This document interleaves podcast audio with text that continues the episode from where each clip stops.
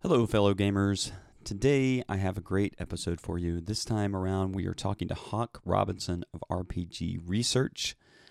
Uh, Hawk has developed a battery of information regarding role-playing game research and how that how that how role-playing games can be used as as therapy, as self-empowerment.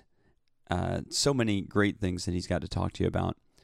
One caveat somewhere about maybe a fourth of the way into our discussion, the audio will shift.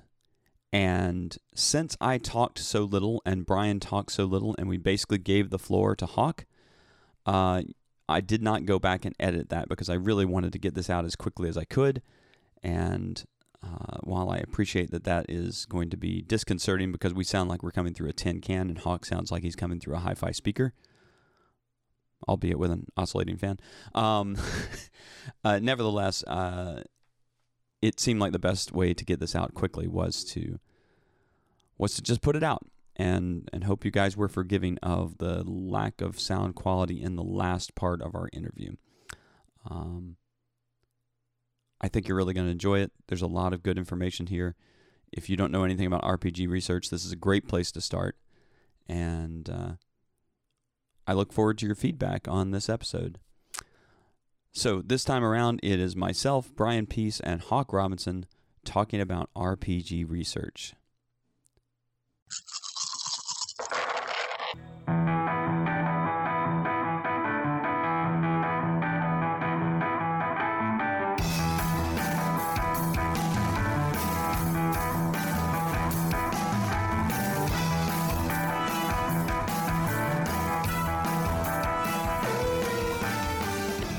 Welcome to Rolling for Change. My name is Woody Harris, and this is a podcast about the transformational nature of gaming. I am joined by my co host, Brian Peace, Hello, hello. and we have special guests today, Hawk Robinson from RPG Research. Greetings and salutations. Hello. So excited to get to talk to you and, and, and share with everyone the amazing work you've been doing on RPG research. Well, thank you for having me. I'm happy to be here. Yes, us too. Um, so, folks, I, I recently got started, although I'm not really functionally started. I recently got started with a training program through uh, RPG Research, um, and I'm very excited to be a part of that. And uh, that was how I connected with Hawk. Um, but I thought it was really, I've, I've often thought it was really important to get uh, Hawk onto our podcast to talk about the work he's doing because he has done a tremendous level of work to legitimize the idea of role playing game research and role playing games being used as a therapeutic tool. And so, our goal today, Hawk, is to kind of get into what is RPG research and what what have you how have you come to where you've come to so that it's going to be mostly autobiographical for you but for us it's going to be oh my god this is really exciting because someone's really doing this um, so maybe you could just start by talking a little bit about what RPG research is and uh, what what you're doing with this with this amazing program. Okay. Uh, so, RPG Research is a 501c3 uh, charitable nonprofit organization. Uh, it's 100% volunteer run. We have over 120 volunteers across five continents now. And our goal is focusing on researching uh, the effects of all role playing game formats tabletop, live action, electronic, and various hybrids and their potential to help improve lives around the world for a wide range of populations. We've been studying the effects all the way from two years old, nonverbal autism spectrum, through brain injuries, muscular dystrophy, the deaf and hard of hearing, and many others, all the way through senior adults and everything in between. um, and we also are an online repository of all the research we can find in the world uh, an open and free uh, uh, repository within legal limits. You know, sometimes we can only link to and cite things, uh, but wherever we're allowed to, we we have a, a free and open research repository because we believe that the open sharing of, of information helps provide a rising tide of knowledge that floats all boats, to paraphrase others. okay, I just want to take a beat here. You mentioned working with two year olds. How how does this work with RPGs? So remember, we study all formats tabletop, live action, electronic, and various hybrids. And so with the two and a half to five year old nonverbal autism spectrum toddlers, we did some adaptive LARP. So we set up a what we found is so we, it was a challenge with other recreational therapists. I'm a, I'm a Washington State uh, registered uh, Department of Health recreational therapist with a, also do music therapy and, and many other things background in computer science, neuroscience, research psychology, and a lot about nursing, habilitation therapy. The list goes on. yeah. And um, we had to uh, a challenge. This was a, a, a, trial project with another organization that had been doing uh, programs. Uh, their goal was to take uh, autism spectrum toddlers, peer them with neurotypical toddlers, and and from two and a half to five years old, do this whole preschool program daily. This is through the Eastern Washington University, and prepare them to try to be mainstreamed into the public educational system. And they ran about 12 years, so that, that was what their funding was for, was to do a full 12 year school cycle, basically. Okay. And it went really well. They It was something like 90, 95% were able to go through the entire school system uh, mainstream. They might need a little bit of additional support, but for the most part, they didn't have to be like special ed, separate classes, etc. Uh, really excellent program. So anyway, we were asked for some of their recess and off time to come up with some recreational activities that might help them with some of the additional social skills development, communication, problem solving, etc. And so I was with a group of other recreational therapists who were given a challenge to come up with an activity that was uh, a maximum 20 minutes, minimum 15 minutes. They the measurement of success was do they complete all of the steps of the activity and do they stay engaged for the minimum of 15 minutes and do the peers work together in some sort of cooperative way so that they're not just off doing their own thing they're working together uh, all the other recreational therapists did typical tried and true various obstacle courses and challenges and activities. Uh, we took a variation of that and layered on a narrative story and incremental reward system tied in with that narrative story to turn it into basically an adaptive live action role play. So it was called Rescue the Royal Family. And what they had to do is uh, they needed to go save the prince, queen, and king from they they've been kidnapped in different locations, and they need to be rescued. And this was just in a big gym, and uh, so we laid down some jump ropes, some hula hoops, uh, some uh, foam six-sided dice that we put little images of different animals and creatures on, um, and then a little uh, faux cardboard castle, um, and some crowns and some balloons, etc. So, and we verified nobody had glo- globophobia or anything like that, you know, fear of balloons or anything. Okay. So the first step is they needed to overcome the swishing snakes, which was just these jump rope ropes on the floor, and they just needed to find a way. We just explained to them, you need to get you need to get past these snakes to go rescue the prince. And so the other rec therapist and I were sitting there swishing the snakes back and forth, and they had to figure out how to get around. Now it was just a big open gym. So some kids took the very direct approach and stomped on the snakes. Okay, that works. and then you know they stomped on them, stomped on them, and then went on over and uh, uh, went and saved the prince. Now the prince, each of the royal family was a big 18 inch. Uh, I bought an 18 inch deck of cards, and so it was a jack, right from the deck.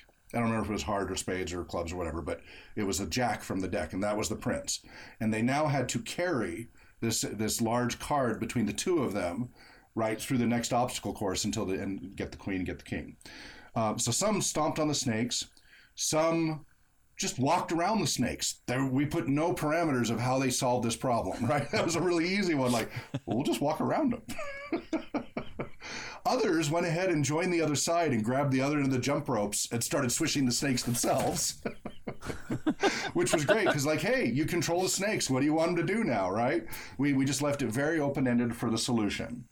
And so that was great. And so then they went on, they got the jack. So now they have to carry them through the rings of fire, which was a bunch of hula hoops both on the ground or up horizontally, but you had to stay within them or you would fall into the lava. And so that while carrying the, the prince between them, they had to get through these obstacles. They had to jump from hoop to hoop. There was gap, there were gaps in between. these are two and a half to five year old. We didn't make the gaps too big. yeah. right. Yeah. Their, their coordination and their legs are really short. So, you know, but, uh, and, you know, we want them to be physical. We want them working cooperatively. We want them problem solving. And so they went through that, carrying, working together to, to handle the, the prince safely. They get through that and they get the queen. Woohoo! Now they have to carry both the queen and the jack together cooperatively without dropping them. And the next one was they had to tame whatever the beast was. There were a bunch of these uh, foam dice that we had printed out different images of different animals and, and creatures. And they were all friendly looking ones. So we had dogs and cats and birds and dragons and bears and different things. But they were like, you know, friendly ones. But what they had to do to tame the creature to set free uh, the uh, king was they had to act like the creature, either by noise if they were able to do it verbally or by acting out physically or any combination. It's up to them how they wanted to emulate the creature to tame it and make it think it was their friend. And so we would roll the die, and whichever one was face up, that was the creature that they had to overcome. And then uh, they would do that, and then they'd get the king, and then they'd take them onto the castle. They'd have to set them up on the little castle steps there, and then they got a little crown as their reward, and they loved it. Uh, all but all of our participants completed the full 15 minute minimum. None okay. of the other activities were they able to complete. That's how profoundly uh, you know struggling the autism spectrum participants were, and even regular toddlers. You know, it's an attention span thing. Um, all of them started wandering off and doing their own thing in the other activities, but ours they stayed the whole time. We didn't have a problem with keeping them engaged because of the narrative and the incremental rewards, etc. Uh, there was one, and, and this one was the most profoundly quote unquote impaired on the spectrum there, nonverbal, lots of stereotyped behaviors. This one stopped at the last step with the dice and started stacking the foam dice in a very set pattern and was happy as a clam to do so. And I even went so far as, as to knock over the stack to see, you know, how this person would react and and they just happily restacked it, but in exactly the same order as before. So that was the only one that didn't complete the full task. Right, they got almost there but stopped. Uh, but they did engage the full time. But everybody else completed the full task, and they loved the crowns. They were wearing them to all the other activities, and and you know if they got damaged because they're just paper crowns, uh, they'd come back, you know, begging us to fix them. And a lot of them don't like things on their heads and stuff. But yeah. it was because of the reward aspect that they had earned it, that they were really proud to have that crown on their head. It didn't give them the same upset contact feeling that other times uh, having objects on their head would. So that's that's one example program that were particularly notable, but we've done many, many, many others. But that just gives you one example. That's that's amazing because what we're basically saying is that if given a narrative, then people are more children. We're going to say we're going to focus on the children children, especially these younger children, which is surprising to me, are able to focus on the narrative more than they would be able to focus on just any random, uh, random uh, activity that was designed by some recreational therapist. Maybe real quick, just for those who don't know, can we identify the difference in what recreational therapy is and what you did there? Um, there was no difference in what recreational therapists there. It's just that no other recreational therapist that I can find prior to me has used role playing gaming of any format as an intervention modality. But I used all of the standard recreation therapy techniques. That that's what I loved about rec therapy. I I originally was you know I've been in a number of careers, been in healthcare since 1990, and I did the whole dot com Silicon Valley dot com thing. I was CIO and CTO and uh, did consulting with Fortune 500 companies. I worked regularly with Microsoft, Amazon, IBM, Barnes and Noble, etc. Um, and then I was able to retire when I was uh, 33 to focus on raising my kids. And I was looking at going into child psychology, and uh, but all of my psychology friends kept saying, you know, you don't like that much paperwork. You're more of a doer. Why don't you look at alternative therapies? And so I, I, researched heavily and eventually settled on music and recreation therapy because I already play over 20 instruments. I'm a musician as well. And, uh, uh, and I do a lot of different activities. Now, interestingly enough, I did not think of role playing gaming when I went into rec therapy. It, it, there was still so much stigma associated with it. Um, I had kept it hidden during most of my tech career, working my way up from a PC technician to director of operations to director of security to to, to corporate architect to CIO to CTO, I generally did not. I was a closet gamer because I saw people, even in the tech career, which is considered pretty geeky, uh, passed over for promotions and opportunities because people knew that they were gamers. And all of the negative stigma from the 80s and 90s and still to this day uh, was there. So I kind of just kept my mouth shut during my career. And so going to rec therapy, I was still kind of like, I didn't even think about my background in gaming as I went into it. But as soon as I opened the, the textbooks, one of the first things I said is there's a real shortage of uh, cooperative tabletop activities that are intrinsically motivating to keep people engaged without competition. And I was like, well, role playing gaming does that. Right. What are you talking about? It's people stay totally engaged. They'll play that for freaking years, right? There's no problem keeping them engaged and motivated. What are you talking about? And I'd searched through the literature far and wide, could not find a single piece of literature in recreation therapy that ever even considered any form of role playing gaming. And then meanwhile, I uh, will will now jump back in time. Um, I first got into role playing gaming in 1977. Uh, a cousin introduced me to it, and I played here and there. By 1979, I was uh, learning to, code and software. I was about nine years old, um, and I had friends at the University of Utah on the early version of what would become the internet. It was ARPA and DARPANET, and they let me have access to an old PDP mainframe to do some programming there, and then they let me get on the early pre-internet and such and and some of of my first programs that I wrote was a text based, uh, uh, selection based. Um, it was mostly just if thens. Uh, role playing game with some dice rolling and combat rules, etc. And it, you know it's different than Zork, which is a natural language uh, interactive fiction, which didn't really have the same thing with all the dice rolls and, and, and you know isn't a full role playing game. It's more interactive fiction with natural language. This was a menu driven text based game. And so I, I that was my first electronic role playing game that I made.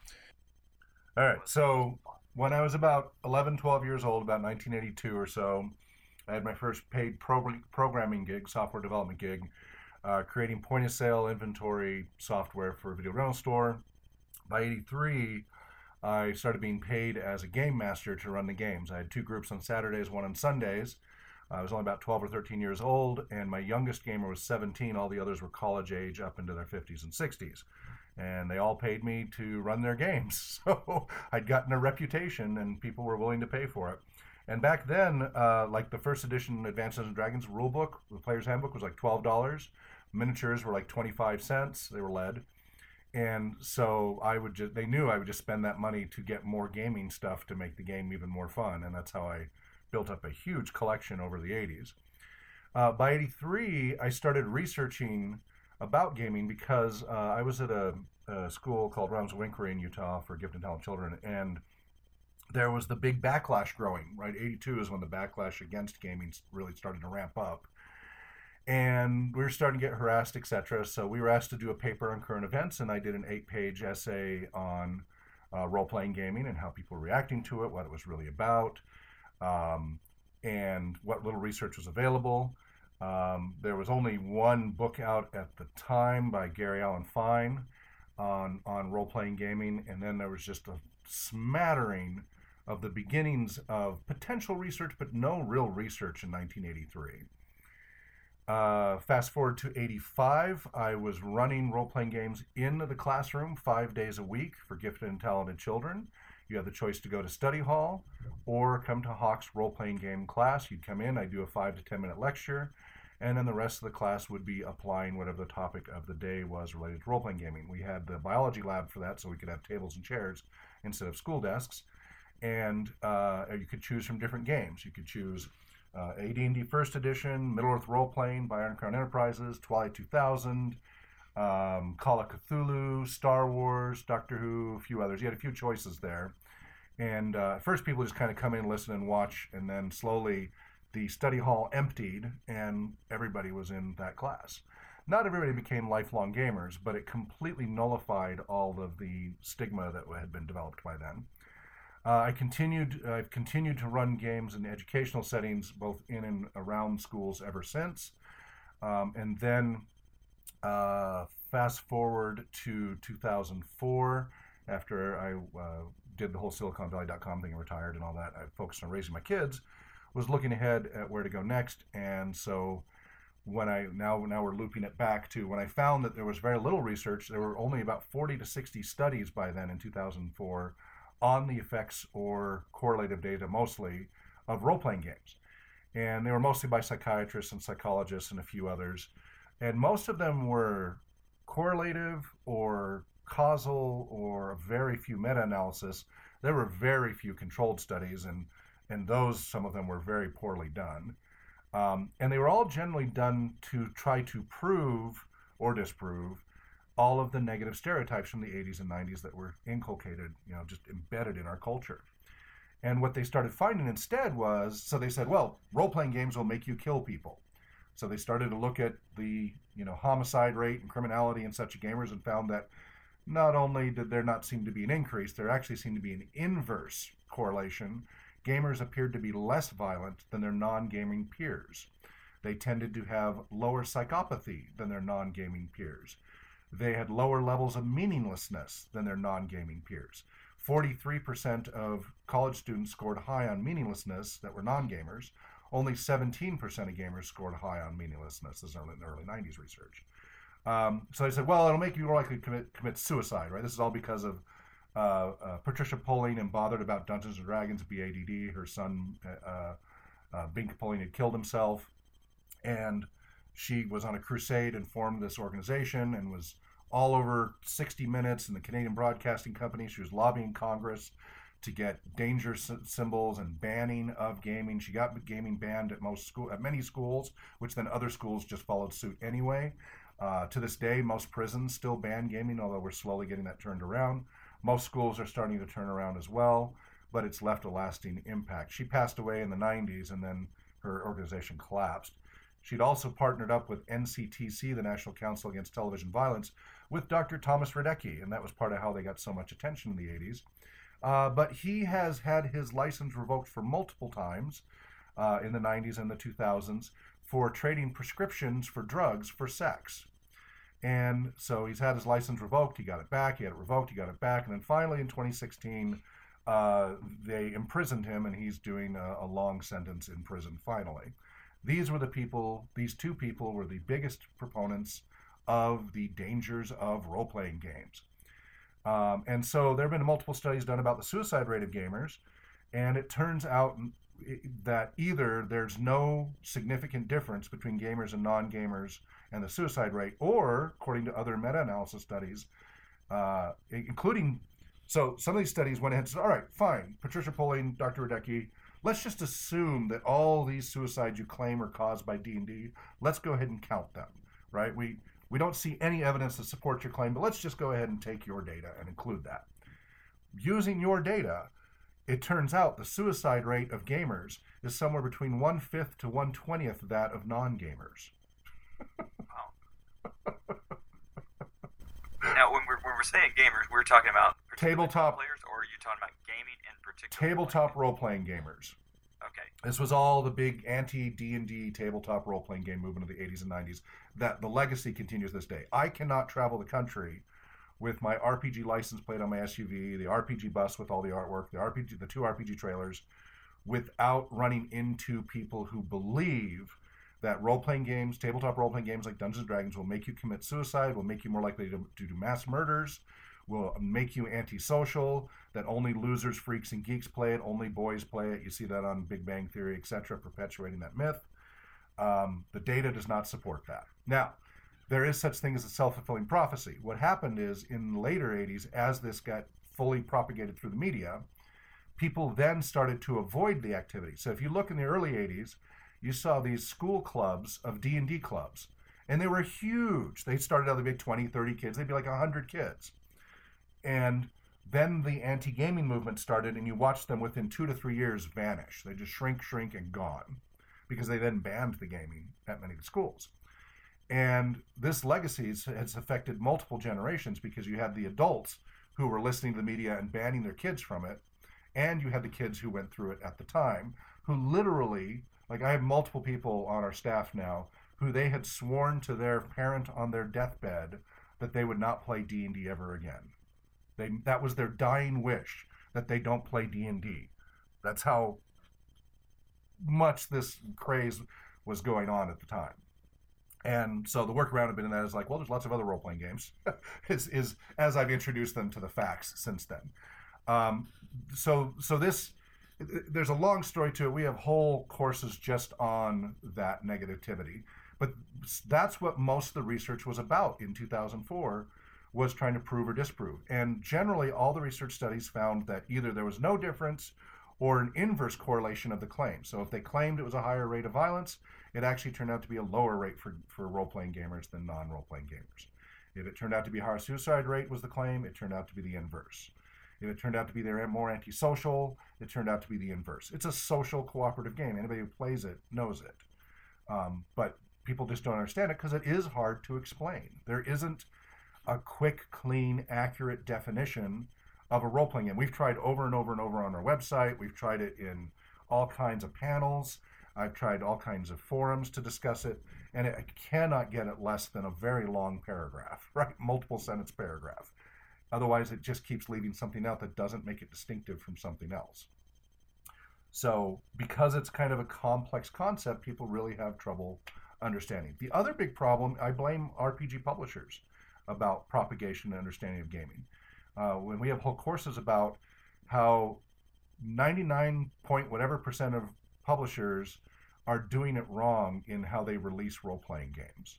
As far as if you want to increase dissemination and adoption of this wonderful hobby that we know research shows now, there's a lot of it, helps improve lives across the board. And that is the these starter sets are not starter sets. There's these weird gamerisms that they don't understand about how people actually learn, and they mostly rely on the mentor model. Now, don't get me wrong, the mentor model is a proven powerful way of learning, but it doesn't scale. And there's other weird things that can happen uh, if you don't challenge your authority as your mentor and things like that. That's another lecture, another topic of discussion. So, so the mentor model, uh, just talk about that real quick so it makes sense to anyone? Yeah, so basically, the way gaming has relied on propagation is that somebody who's a gamer introduces gaming to a non gamer. You can't Okay. easily. You can go buy a, a the starter set D and D box online and break it open, but it, unless you're willing to wade through an awful lot of reading and preparation, you can't just jump in and start playing in five minutes. You certainly generally can't play by yourself. Now, there's been a very recent exception to that on the player side, um, but the only uh role playing game I've ever seen, and there may be, and I keep waiting for somebody to prove me wrong because we're looking actively is the 1983 Frank Mentzer Red Box Basic D&D set, which started the whole BECMI Basic Expert Companion Masters Immortals. And that version understands what we now know neuroscience shows is the best way to learn, which is through incremental differential learning rather than mass learning. So what I mean is you start out, you open the book, and within minutes you are playing a solo adventure. And it's introduced rather than telling you all the rules up front, it doesn't even tell you all the stats up front. It says, "Oh, at this point, we decide your your fighter is, has a 17 strength. This means how strong he is. Let's apply that to this story context. We learn through powerful narrative. It helps us with memory cues and retrieval, and it makes it stick better. So you learn as you play the game, and then you play it by yourself. You don't need other friends. So you literally could buy this box, get it for Christmas, give it as a gift, whatever, and start playing within minutes. Then you play another adventure. It has more details. It starts giving you some tips and tricks. You start mapping, and it's a complete solo adventure at that point. Then there's a third adventure in the little DM's guide that says, okay, now that you've played twice, give those solo adventures, give this that player's manual to a friend you would like to play with, one or more friends. Let them play through the solo, and when they're ready, come sit down. You, it's you can read through this first adventure you're going to GM if you want, but you don't have to. Just open up the book, a couple minutes of prep, sit down with your friends. You've got your characters, and just follow through step by step how to run your first game. And it holds your hand through the whole GMing process of an entire dungeon.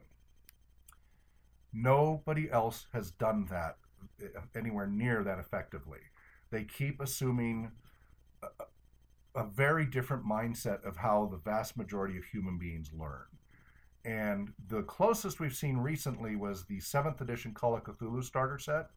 They do the correct thing for players. They've got a couple of solo adventure modules that, as a player, you learn the rules. And then they've got actually a solo campaign. So on the player side, they got it. But then on the GM side, they then say, okay, now read this entire rule book. You know, it's a light version, but still, read this entire rule book all the way through and read this adventure through, and then you'll learn some more of the rules as you do the adventure. Um, so they didn't quite get it on the GM side.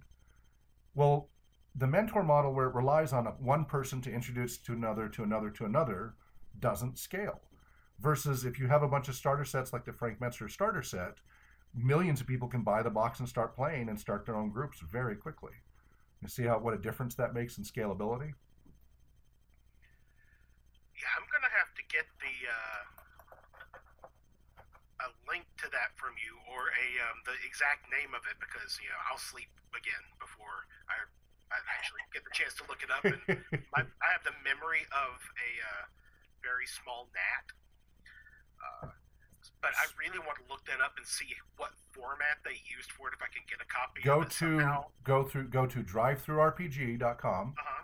And Uh-huh. just type in BECMI Basic D and D Mentzer, M E N T Z R. That's Frank Mentzer, and you can download the PDF for free. There's no print edition. I'm not free for five bucks. right, right. Excuse me. So the player's manual is five bucks, and the GM's guide is five bucks. And you can play through the. It's it, it's just a scan of the original, and you can play through, and you'll see exactly what I'm talking about.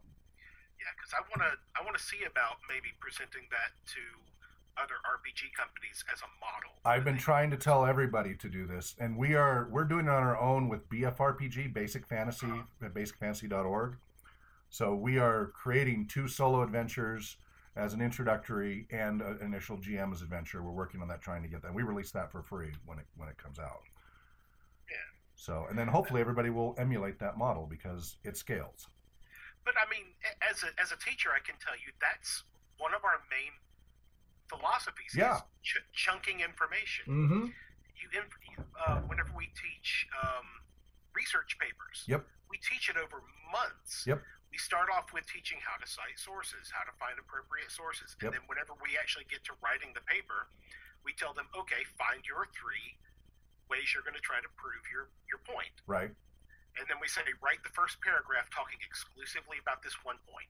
Mm-hmm. Now write the, the, the second body paragraph. Now write the third body paragraph. Yep. Now go back and write your introduction because you Yep. have to know what you're introducing Yep. before you can write the introduction. And this is Right. yeah, this is now based you have on it all done, write your conclusion.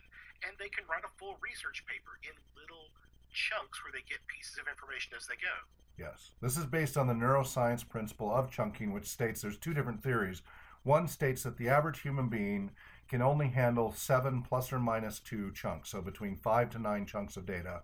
Others say it's four plus or minus three, um, depending upon ability, or five plus or minus two. You know, so there's different theories on the amount, but it's in that five to nine range of data. Now, let me what I mean by chunking.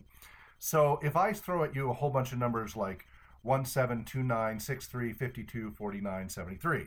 You are probably not, unless you've you know got some special ability with numbers, going to be able to recite that easily. They don't have any cues or links for you. Without you creating some narrative or something to link it, you're going to have trouble reciting those numbers, especially as the numbers get longer. And and the problem is, it, it these use up a lot of chunks. Also, language makes a difference, but that's another topic.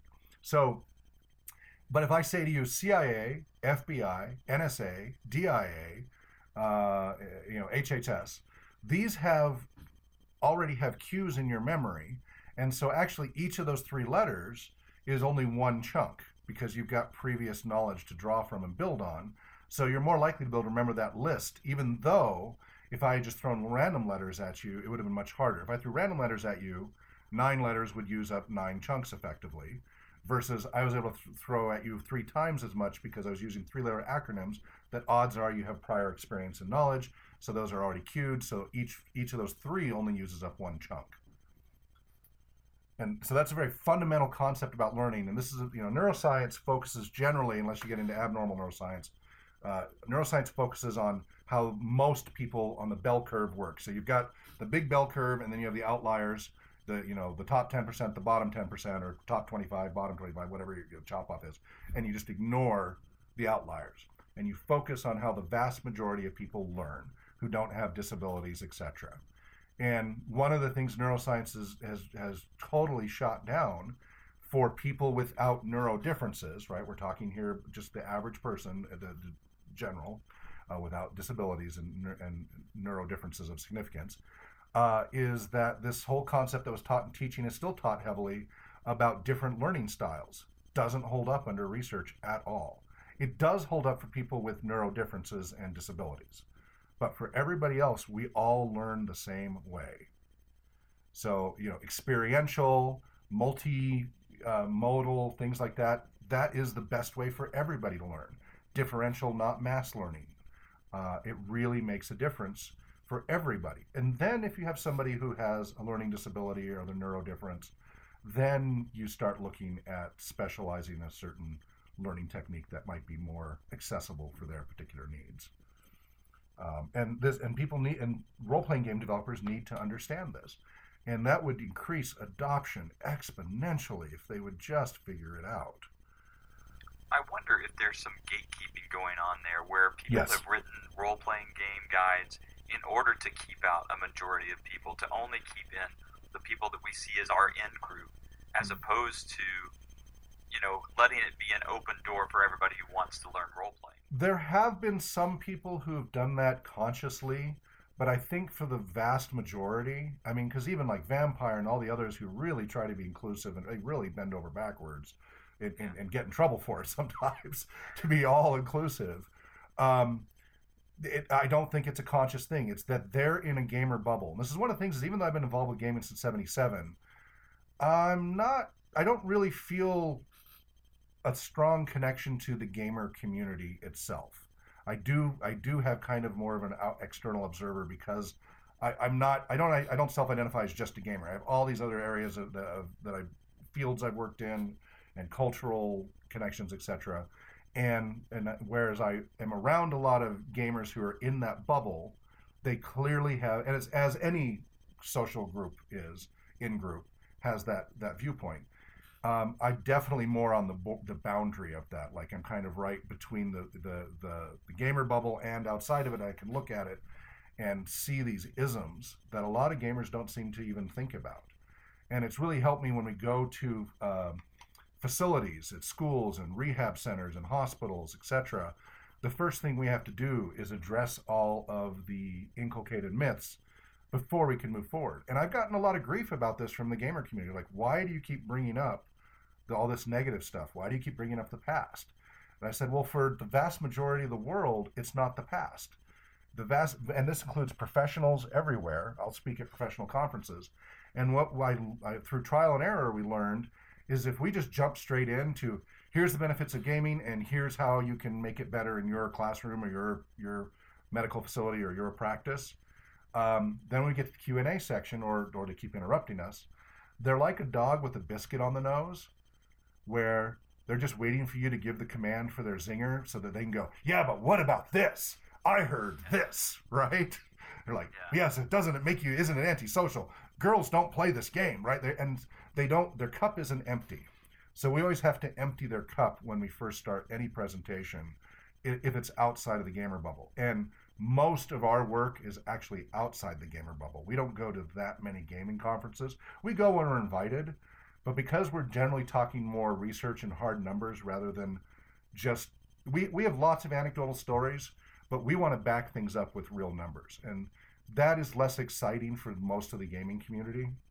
So most of the people who are doing the circuit in the gaming community tend to be have some very entertaining anecdotal stories, um, but don't really have any real numbers. And when we start citing numbers, much of the fandom community gets a little bored. but we we focus It's a different on audience, right? it is. It's a different audience. Yeah. Um, you know, but we're we're trying to keep our energy focused on trying to grow this body of research. Because I said in tw- 2004 there were maybe 40, 60 studies, and that was it. Now in our repository of research, we have on our old www2 server over 3,800 uh, research con- related content items. This is essays and papers and videos and blogs, but they're all related to the, the research topics. Then on the newer W3 server, we have no- another thousand. On my laptop, I have about another thousand, fifteen hundred of, uh, of these. And what these are is people email me all the time now studies they have done at their university, um, either at their bachelor's or master's or doctoral level or postdoctoral level, but that the either they or the university wasn't interested in submitting to a journal. for a couple of reasons. One is if you submit to a journal, most closed journals, you lose your copyright control of the product, right? You can you can cite it, you can use your presentations, but you lose control. The journal owns your product, and it gets put behind a paywall.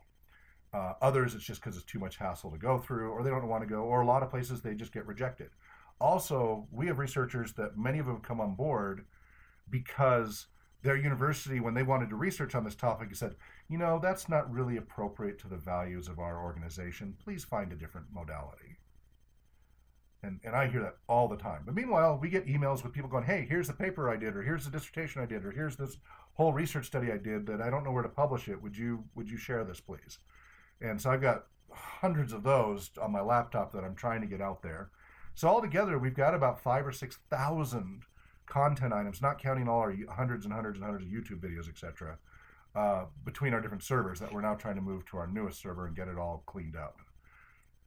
Can you make that available to everybody pretty much on your website, at least within we do within copyright possibilities? Exactly. Yeah, as much as we legally can, we make it freely available. It, it's a little bit messy. You have, you have, unfortunately, we're trying to clean it up. It is scattered across three servers. We're trying to get it all integrated into one new server that we're on now. Um, it's taken me years to accumulate all this. It's going to take me a while to get it all on there and organized. But we, we do have a volunteer role now of the research archivist. And I just had about 60 applicants uh, on LinkedIn apply last week. So now I got to go through all those resumes and interviews. And what they will do is just start moving all that data onto the new server and clean it up and organize it and get copyright permission and all of that. And then we make it all freely available as much as we legally can.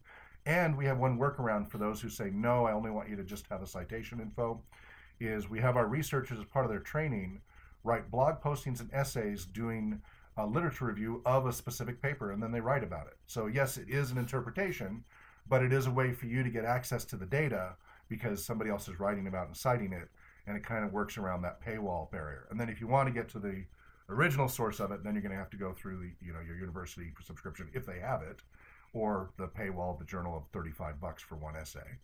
Um, so we, we do everything we can to try to set the data free legally. So you have identified that you, you've uh, created a data bank, basically, yes. of, of amazing research that's been done on RPGs. Uh, you do trainings for people to both learn to be a therapeutic RPG master and to uh, be better uh, game masters, basically. Yes. Um, when it comes to therapy, you've, you've talked about working with autistic children. You've talked with, uh, you know, kind of working with much younger children. Mm-hmm. Have you have you done this in a therapeutic role, in like in the sense of like counseling, therapy, that oh, yes. So I have actually two businesses I founded related to this. I actually have four businesses, but related to this topic. So RPG Research 501c3 nonprofit. It basically became a reality in 2004 as the RPG Research Project website. Um, you know, I've been doing the research on and off since 1983, but that's where it all became a public thing. Um, and I've been doing experiments as far back as 1979 with gaming on how to optimize the experience, etc. Um, I have done in educational settings since 85 and in therapeutic settings since 2004. Uh, so I have a, I started as my private practice as RPG Therapeutics LLC, um, as a recreation and music therapist with uh, this background. And as I said, I'm Washington State uh, Department of Health registered recreational therapist. And uh, so I, I, I, had a whole client base uh, for years there, and I was overwhelmed. I was working like 90 hours a week doing role playing game therapy uh, back in 2009 through 12. Through by 2014, I was just overwhelmed. So I tried to hire people, but just because, and I got all kinds of wonderful applicants but they just because they were a gamer and a therapist or a gamer and a phd whatever they didn't know how to merge the two domains and so i realized i needed to and i was already doing workshops training staff at different excuse me facilities but i had to keep going from facility to facility to facility to facility. I needed to come up with a way that would scale right? We're back to scalability here so that far more people could learn much more quickly. So i wrapped up the client base i had. I stopped taking on a lot of new clients except for the most critical ones and I really focused on ramping up RPG Research's training side. And um, now I still take, I've still been taking in clients as a therapist, um, and these range from you know little children to teenagers to adults, you know young adults, uh, middle aged, uh, seniors, all the age groups. all kinds of different levels of function. You know, some with no diagnoses whatsoever. They just uh, couples counseling. I've done couples counseling through gaming. I've done family counseling through gaming. Um, and you know, but we worked with the traumatic brain injury and spinal cord injury department and doing uh, different forms of role playing games to help with their recovery process. I work in partnership with physical therapists and occupational therapists and other doctors, and and all kinds of mental health workers. We work with uh, drug rehab centers with uh, inpatient uh, to outpatient transition programs, helping uh, at risk. We've worked with incarcerated populations, both youth and adults. And so on my private practice side, I've done a ton of that, most of which I can't share publicly other than as amalgamated data. Though I take, I mean, amalgamated anecdotes. Though I have data because what I do differently than most of the other therapists out there is I do baselines. We have a pretty rigorous intake process. And I screen out a lot. A lot of people come to me and said, "Oh, I'd really like to try this," and I and we do our initial consultation. and go, you know, this might not be the best fit for your goals. I'm going to recommend you to this person to do something completely different. Uh, somebody comes in with a severe personality disorder, uh, role playing gaming might not be appropriate for that particular disorder. I'll refer them to somebody, another specialist. Uh, but what I do usually accept are the ones who they've kind of gone to everybody else. They've been to the psychiatrist, they've been on the medications, they've been to the psychologist, they've been to the talk therapist, they've been to the CBT therapist, they've been through ABA, they've been through all these other uh, accepted mainstream therapy approaches and they've either plateaued or been getting worse and worse and worse. And usually by the time they have come to me, they're they're near the end. They're highly suicidal often. Um, they're really really struggling. Uh, many of them have other health issues. You know, they're part of this the mental health struggle and everything, or maybe causing some of the mental health struggle. And so it's kind of a last chance. And that's very scary because, as I said, a lot of these have come in with suicidal ideations. Many of them have made suicide attempts prior to contacting me. Often it's a parent or loved one, a wife or whatever, is like, I'm afraid I'm going to lose them. I think they might really enjoy what you're doing. I think they, they've got a personality that this might click for. Can you help? And so those I still accept on a very limited basis. Um, because the problem is if I, if I, if I open everything back up again, I won't have time to train everybody else so that then it can scale out to far more people. As a human being, I have only 166 hours a week I can do. But if I can train more people to help others, a lot more people will be helped. So, so I keep it to just these worst case cases. And the good news is, using this role playing game modality, um, I often use a variety of different role playing games because I know that different games are are better for targeting very specific needs. So, for example, the One Ring role playing game is excellent for social skills, empathy building, uh, comradeship, uh, uh, emulating reactive emotions to the pain of others. It's really good at it. D&D 5th edition, not so much. The uh, Doctor Who Adventures in Time and Space is really good at finding non-violent solutions to problems because it's built into the rule system. It really helps encourage people to try talking and finding other solutions, creative solutions, rather than violent solutions. Uh, Twilight 2000 is really rigorous on long-term planning and resource management and uh, uh, frustration tolerance and basically trying to build grit in a very gritty type game. Um, and so I have a whole list of these different games that are appropriate for targeting specific needs much more quickly. So if you play a D&D 5th edition group in, a therapeutic setting, you will get benefits. And with the right therapists and such, they can be pretty great benefits. But it will take longer and more sessions depending upon your goals, to do it with D&D 5th edition than it might, for example, with the One Ring role-playing game, depending upon what the goals are. So that's why we do very rigorous assessments. And usually these people already have a ton of assessments done by others. So we amalgamate all, we get all that data from their previous caretakers, and then we go, ah, let's put a program plan together over the next three to nine months, and that's t- typically that's about the longest my programs have needed to be.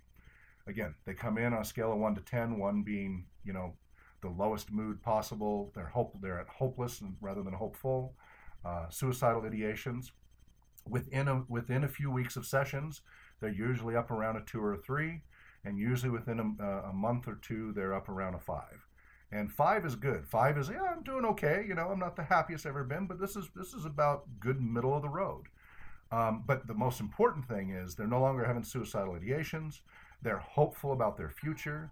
They now have social groups that they're interacting with regularly. Uh, they're back to being productive in their lives.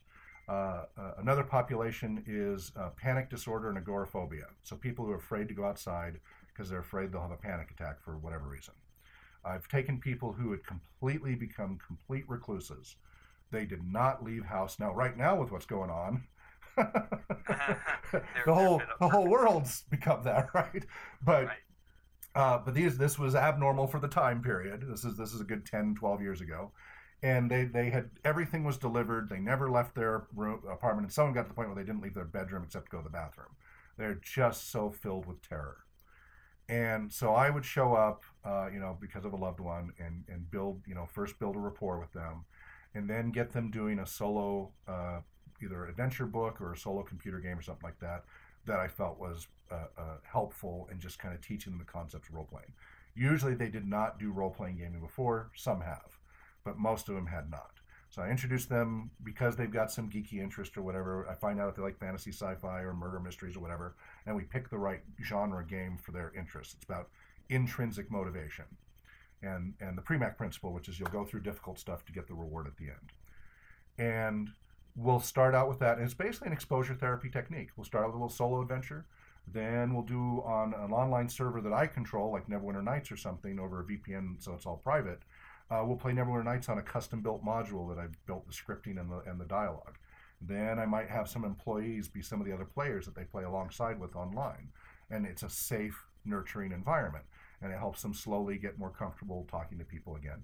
Then we'll try to get them down to one of my offices with a controlled gaming group there. Again, it might be employees in the gaming group, or it might be other gamers who are, are either therapeutic or some other setting, and have them just watch for a while. Maybe at first over a webcam with everybody's permission. Uh, maybe later hang out in the room, and then maybe later join in. And then and then so that the, all each of these steps takes a few weeks for each step. And then eventually we'll go and we'll watch a game at a game store with a GM that I trust, where I know the environment's a safe, welcoming environment. And let's watch the game. And then maybe after a session or two, they overcome their anxiety and join the game. And they'll have setbacks, right? There's good days and bad days, but eventually they'll get to the point where they're taking the bus or whatever um, and going to the games on a weekly basis. And every one of them got their lives back. Some more than others. Most of them fully generalized and overcame their, their disorder. Uh, one did not fully generalize. Uh, this one only uh, only goes to two games a week, runs one and plays in one at two different game stores, uses the bus and goes to the grocery store, and then still stays home and then plays online and such. But that person previously didn't even dare go online, wouldn't go to the grocery store, didn't use the bus, didn't had no social life. So though they did not fully recover and generalize, their life opened up exponentially from what it was. All of the others, they, they got their lives back fully. And some of them are running multiple game sessions, and others, they just play, but it, it, it helped them overcome that. So I apply, because I'm multidisciplinary, I apply a lot of well proven techniques because I'm a researcher. I really look at what works and what doesn't. Uh, RPG research has a gold standard of we really, while we will look at all data, we try to focus on using the data that has a 0.8 or better coefficient, kind of the gold standard. And internally, we want a 0.9 or better for our own um, assessments and tools, which means really good correlation and proof of a change, right? If you've got so like let's iterate inter-rater reliability. If I give you a test, uh, you know, if I if I give a bunch of people a test and then I have you give that test and then I have Brian give that test, um, the inter-rater reliability is do we get basically the same results with three different people administering the test, right? Or do we get radically different results? Uh, for example, we did an assessment on people evaluating what is needed to participate in a drum circle. And some people thought it required a lot of coordination, and other people said it doesn't require much coordination. Well, that's a problem because that means the inter-rater reliability is is random. There isn't reliability if if every person who administers it has a completely different viewpoint, we have a problem. Um, so th- that's partly a training thing. It's also how the questions are phrased and how the assessment tool works. Uh, a lot of assessment tools out there that are used professionally either have no they have no rating as to their validity and reliability. They actually test what you want to test, and are they consistent or not between populations or between testers? Many of them do not have that. Now, luckily in rec therapy, we have entire books that go through and assess all these tools and say, oh, this one's got a 0.8 or better or 0.9. This one only has a 0.4, or hey, this one's never been tested. And we, we heavily use those tools. And so we get really good numbers.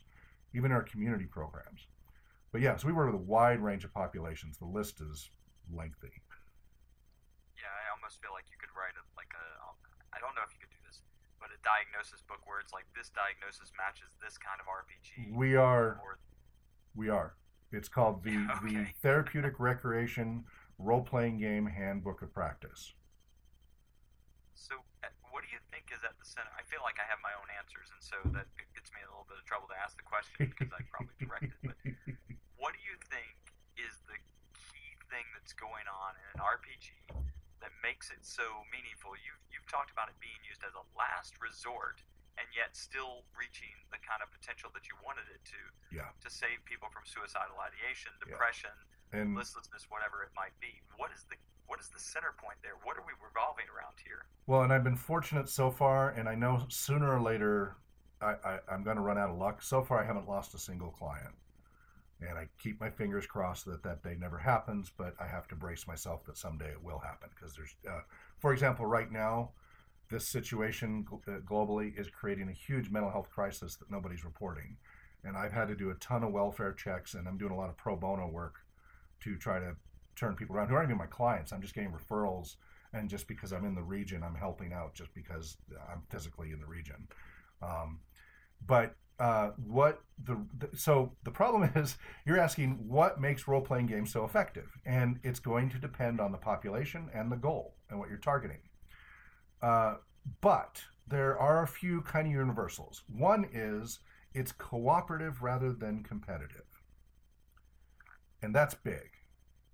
Number two is, especially for tabletop, and again, we do all formats, but tabletop is the most powerful of the modalities, though they all have their power and usefulness, and we use all of them. But tabletop is mostly verbal, and I work with the deaf community as well, so when I say verbal, I'm including sign language and such. But you have to create a dialogue with others. So it's not just that you're cooperating together, but you have to engage all of those social aspects to work together. And our large our, our large prefrontal cortexes were mostly designed about 20 to 30 percent of our brain mass is, for that is designed for just dealing with social interaction. And role playing gaming stresses. And the way our brains improve is by doing, right? The more we do it, the more repetition, the more it streamlines and becomes more effective at the task. And when we have to verbalize what we want, uh, listen to what others want, process that, take turns, right? Because there's turn taking and all of that, um, and work together, communicate effectively, problem solve effectively.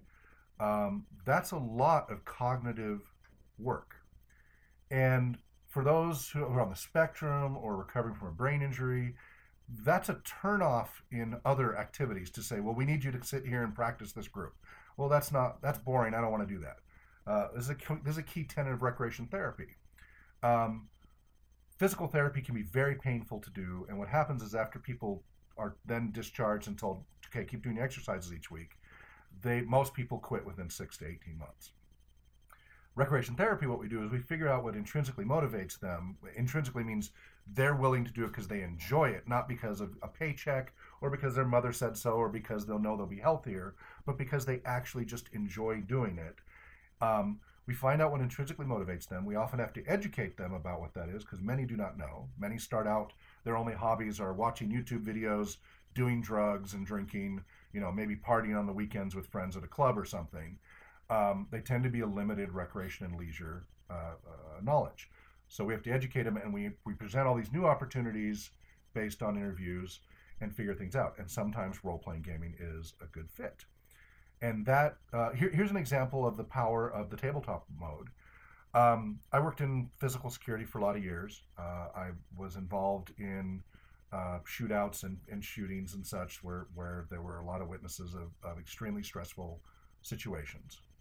And you have 10 witnesses, you will get 10 different responses about what happened. Now, part of that's because the amygdala gets so activated, you get the flashbulb memory with a huge emotional context, and at the same time, the hippocampus, which controls narrative, gets anesthetized and shuts down and has trouble piecing the story together while it's happening. So then it kind of takes the flashbulb memory and tries to piece together in some way to make sense, and you end up with a highly distorted view of what actually happened.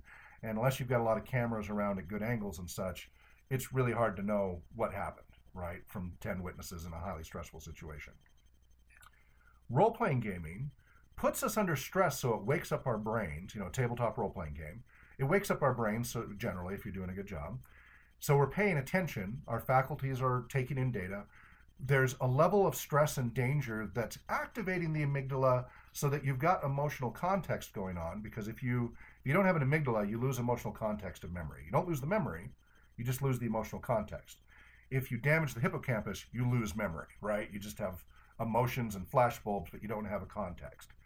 So role playing gaming engages both the amygdala, the hippocampus, and huge many other parts of the brain. Boy, I would love to have the budget to stick people under a bunch of PET and fMRIs for this. I do. I have been hooking people. have role playing with, with CAT scans. Well, the easier one is I've been doing it with EEGs and, and BCI, brain computer interfaces, for, for about 15 years, uh, using neural and biofeedback type equipment and then you know monitoring with that. Uh, so I can get at least some data less invasively than trying to stick somebody in a functional MRI scanner. but I would love to have the budget to do it someday. Uh, but anyway, it lights up all the different parts of the brain because of all the creativity, all the your uh, you know Wernicke's side of receive of, of uh, receiving data, Broca's area for speech, or I think I might be reversing that. But anyway, the different parts of speech and understanding, etc. And so many parts of the brain get used. So you know, it's in muscular dystrophy, it's use it or lose it. It's the same thing with our brains, and the stories are narrative. And so they create a narrative, cohesive whole, which gives us mnemonic cues. It helps our brain track things and store them. And so, what I've observed, and I would love to do some formal studies, but I've observed this over and over and over again, is I'll have groups go through an especially intense campaign or session. They'll experience flow state. Flow state is a key part, tenet of rec therapy and a key part of role playing game efficacy. Flow state's like where you play and like two hours go by and it feels like half an hour. You have a loss of time. Uh, people in sports describe it as being in the zone. I've got a 10, mi- 10 minute video on YouTube. If you just look up role playing games and flow state, you can watch that video about it. But uh, so it's a, it's incredible state of immersion to the point of loss of being self conscious of every little thing. You're focused. You're at your maximum peak of capacity. You're being challenged, and it's your best state for learning uh, new skills and uh, all sorts of other uh, awareness. And it's narrative. So people will go through this really intense. We beat the, this boss, and it was really intense. And wow, what a that was an incredible game. We'll talk to him ten years later, and I've been recording for over fifteen years. Much of our sessions, I have thousands and thousands of hours of game sessions. It's completely overwhelming.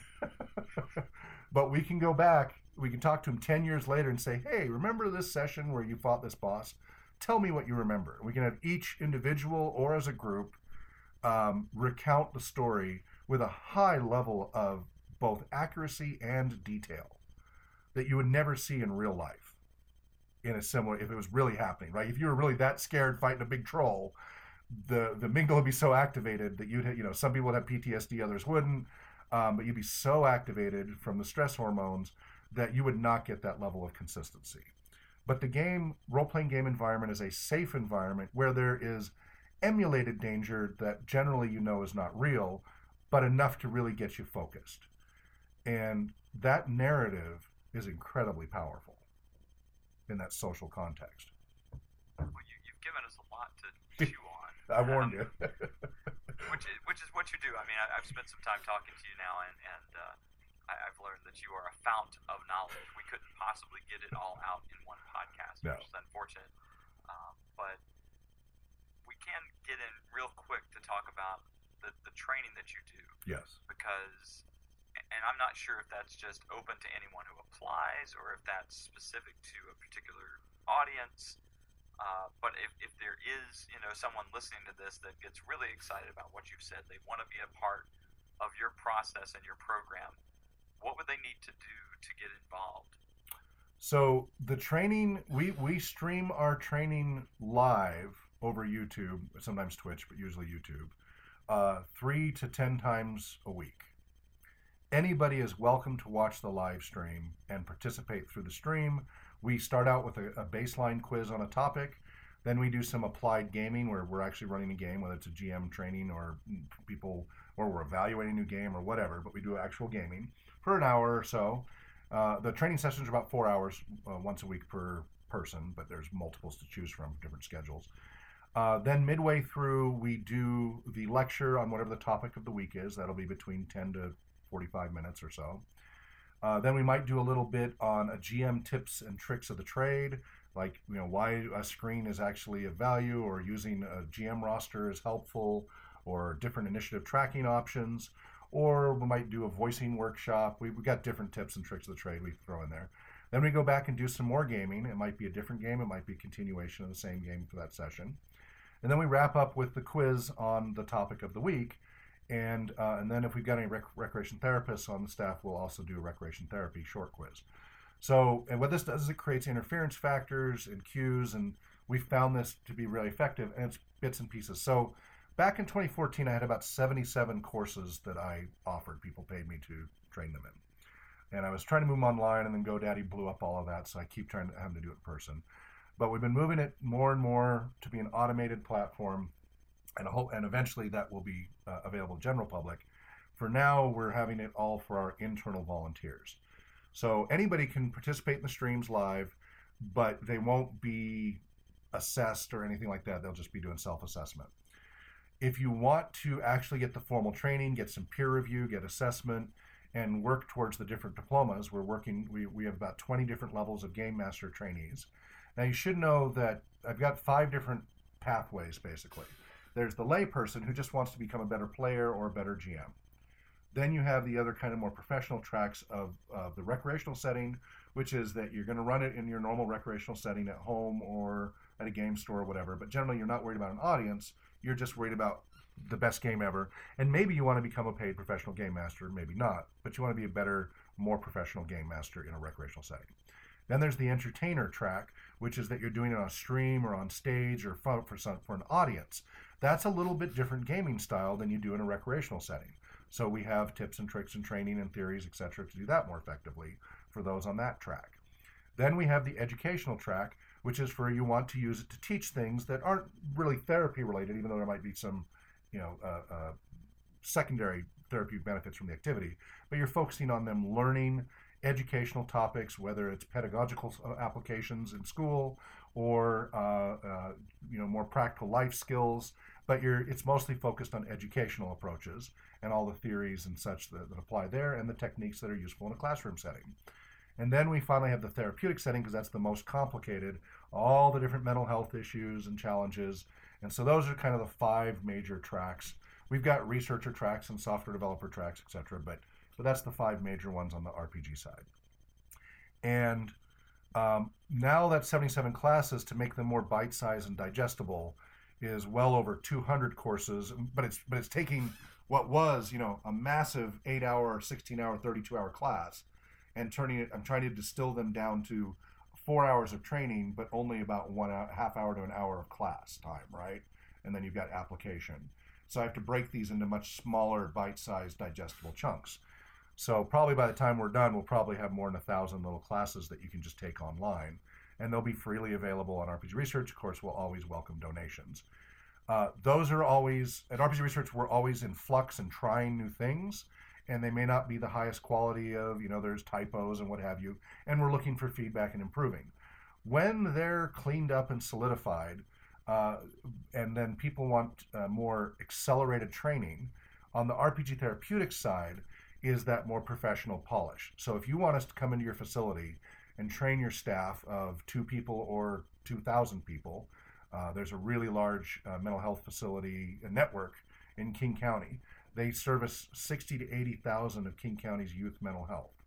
Um, they have thousands of service providers, and they've been asking us to put together a training program for hundreds and hundreds of their care providers.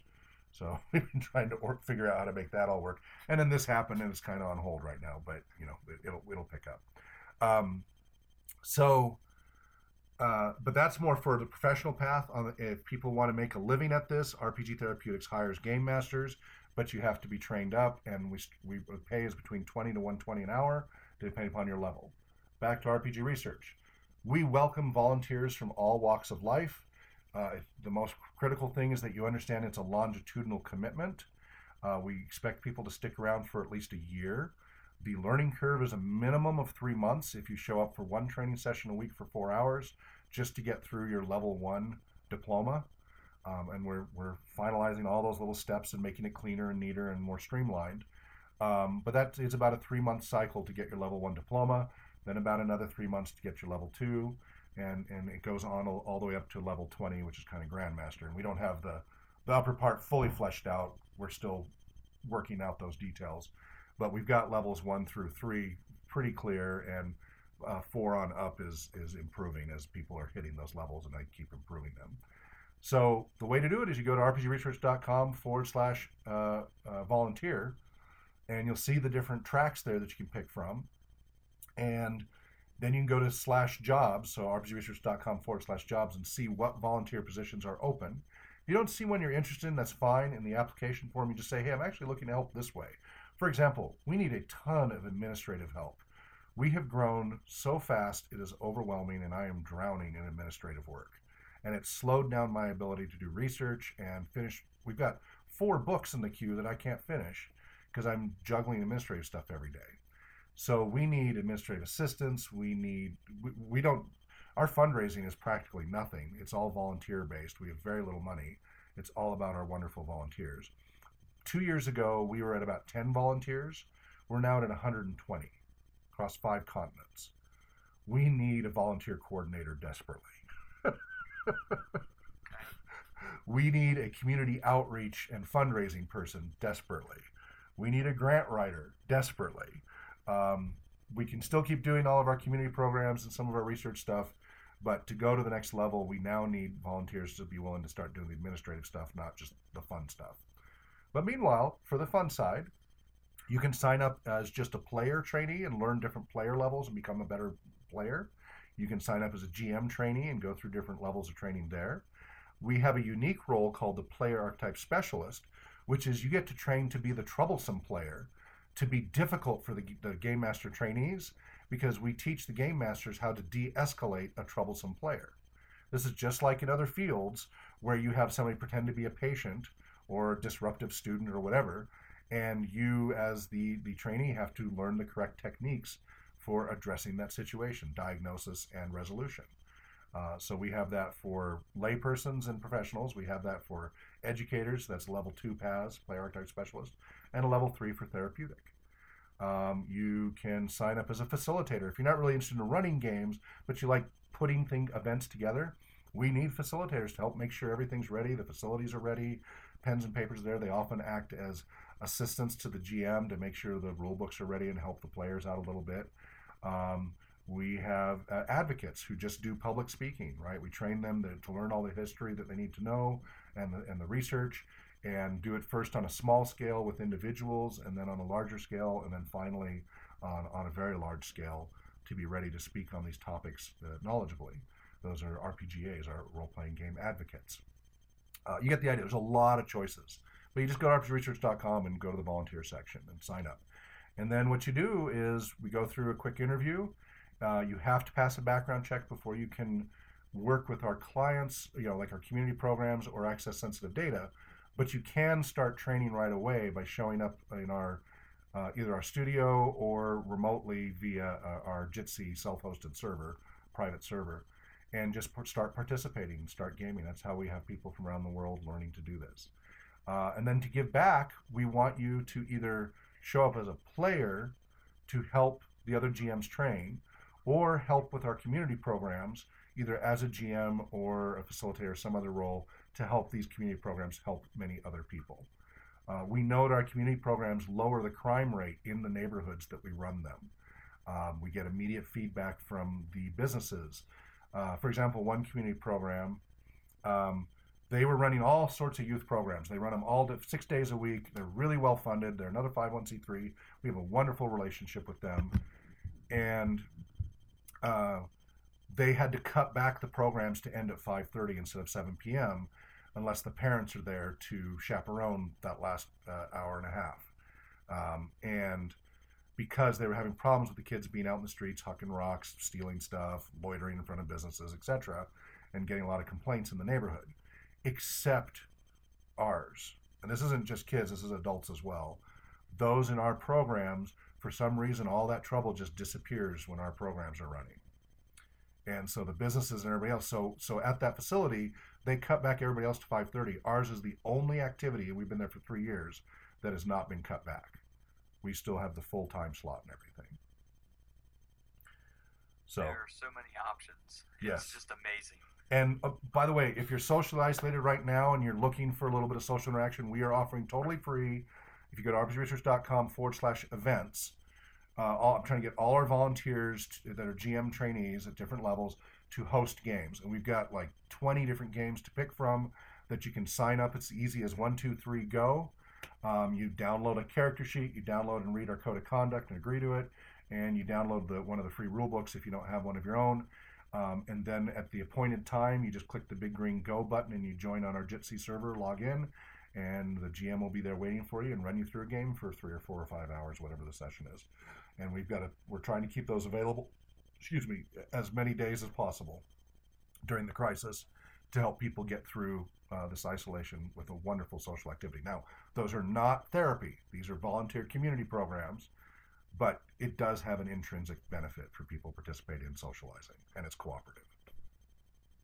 Yeah, it's really exciting that you're running those programs. Well, Hawk, it has been amazing to talk to you. Um, I My really pleasure. appreciate your time, and uh, Did now I never heard from Brian. I was just absorbing. yeah, enjoy the fire hose of information. I'm infamous for it, and I do mean infamous, not famous. but did you have any questions or, or, or anything, Brian, or, or, or Woody, before we wrap up? Um, no, actually, I had a li- I had a series of questions, and you answered every one of them during the conversation. Yeah, so I've I was been- like, all righty then. I've been through this a few times. I was like, which which type of RPGs situations are best for which kind of? Okay, no, Yeah. there we go. yeah, There's that. yeah. Yeah, been doing this a while. Yep. It takes me a while to get there. My phone going, uh, next question. Let's see. Nope. Mark that one off. Nope. Mark Okay. that one off. Okay. Mark that one off. Okay, Okay, we're good. good. All right. I'm I glad to was hear that. well, I'm glad I was able to address those because that means for other people that it'll be the same as well. So that's good. Right. Yeah. Excellent. And if anybody has questions, uh, just email info at rpgresearch.com. Or and we're on Twitter. We're on everywhere on social media. So if you just go to any social media generally, like twitter.com forward slash RPG Research, facebook.com forward slash RPG Research, tumblr.com forward slash RPG Research, instagram.com forward slash RPG Research. Do you see a pattern?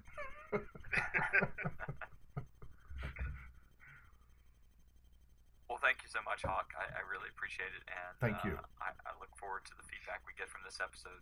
You know, the goal is to highlight and bring to bring to people's notice all these great pieces of work that are going on, and uh, we're not operating in silos, even though we might think we are. So, Mm-hmm. uh, just exciting to to have the research to back all the stuff we've been talking about. hmm And and the caveats we have we do know of two groups who were professional therapists in two different states uh, in the last couple of years who took our data but did not go through our peer review process of the training and such. They just grabbed all the data and tried to do their own thing. And these are professionals, licensed professionals. Both programs did harm. They did harm. So please go through our training. It's free. You just need to volunteer and do four hours a week. If you need a faster training, go to RPG Therapeutics. We've got online options there. You can go through a one to three day intensive workshop, and you know for professionals, and and you know for between hundred dollars to two thousand dollars, depending upon the workshop. Get get a you know get this fire hose very intensely with lots of hands on, but it's even better through RPG research because you get a lot you get even more hands on experience. Please, we've we've been doing this for decades you can do this wrong. Uh, I'll give you a quick example before we say goodbye because this is so critical. Uh, uh, Eagle Peak Schools is part of the Spokane Public School District here in Washington State. Uh, this is a last chance school. So each district, like Mead District, has Mead Alternative School, uh, you know, Shadle Alternative School. And so, kids who are struggling for various reasons, whether it's cognitive impairments or mental health issues or abuse and drugs and what have you, uh, they end up in the alternative school. Well, the kids who aren't making it in that alternative school, they still get one more chance by being uh, transferred over to Eagle Peak. And Eagle Peak specializes uh, between fourth to 12th grade. They have about 100 or so kids. And the classrooms are really tiny, like eight, nine students, you know, really high teacher to student ratio, or rather than student to teacher ratio. But these kids are really at high risk. They had two teachers there, highly trained, been doing this for years. They know how to do this, and they were gamers of eight or 10 years of experience. So they tried to take these two knowledge domains and what they could find out on the web from some others floating around out there and tried to implement their own after school program. And it started out okay, but eventually it led to flipped tables, assaulted people, and lockdown. They had to shut the program down. But they were still convinced from our research and others that, that this is a good thing. So they asked us to come in and do a presentation. We addressed the principals and all the parents' concerns from all the inculcated myths. And they're like, okay, great, we want you to run a weekly program. Well, as volunteers, that's a little bit too high risk for our volunteers. So I had to refer them to the RPG therapeutics professionals where I have them trained. They're under you know heavy supervision. They're also therapists, etc. Um, for such a high risk population, and that took weeks or a couple of months really to get into the school district paperwork and everything. But once we got underway, we did a six month program just last year, and it went phenomenally well, as so far all our programs have, thankfully. And um, the teachers would come in just in awe. They're like the kids who are in this program, and it wasn't a lot of them, but you know, it was it was it was a fair number. Their behavior over the weeks radically improved. They learned. We were talking about Premack principle. They learned how to hold on to themselves and get through the boring, tedious stuff of the day, so that they wouldn't lose their privileges to be in the game session at the end of the day. That you know, to get that intrinsic reward of how wonderful the sessions were. And some of these kids are barely 80 IQ, have significant impairments, some of them don't eat on the weekends when they're not at school. During spring break, they generally starve. These kids really struggle. And they learned to self regulate because of the game, because there's things in the game that teach them that. It helps them develop uh, more resilience and develop more grit and character, and helps them uh, uh, develop better coping, coping mechanisms and socialize for people who are barely speaking anymore because they're so traumatized in their lives. Um, we know how to do this, and we are happy to share this with everybody. Um, please, people don't go off half cocked, especially with the at risk populations. It's not a problem with regular populations. You can run these games all day long and it'll be fine. There's nothing dangerous about the games. But with at risk populations, there are some tips and tricks you need to learn from us, and you need to take the time to learn it. We will eventually have some books out. We're working on it. We have best practices of each population uh, based on uh, World Health Organization ICF and ICD codes, International Classification of Function, International Classification of Disability. Um, but it, it's a massive project. Meanwhile, we're getting ready to release some small workbooks to go through the level one and level two training that will help you get the info put together. But just sign up and volunteer and learn. And you know, and we can help you put a program together. We've helped people all around the world put programs together. But please be careful if you're planning to do this on your own with at-risk populations, please talk to us first. Yeah, TM responsibly. That's that's the trick there. Yep. Again, Hawk, thanks so much for talking to us. We will look forward to talking to you again soon. Um, and for everybody else out there, keep on rolling for change.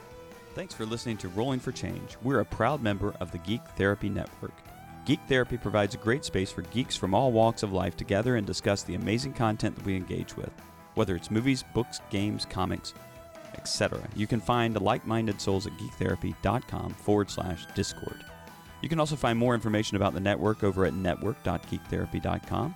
Our theme music was kindly provided to us by Rocket Scientists. Find more of their amazing music at bandcamp.com forward slash rocket scientists.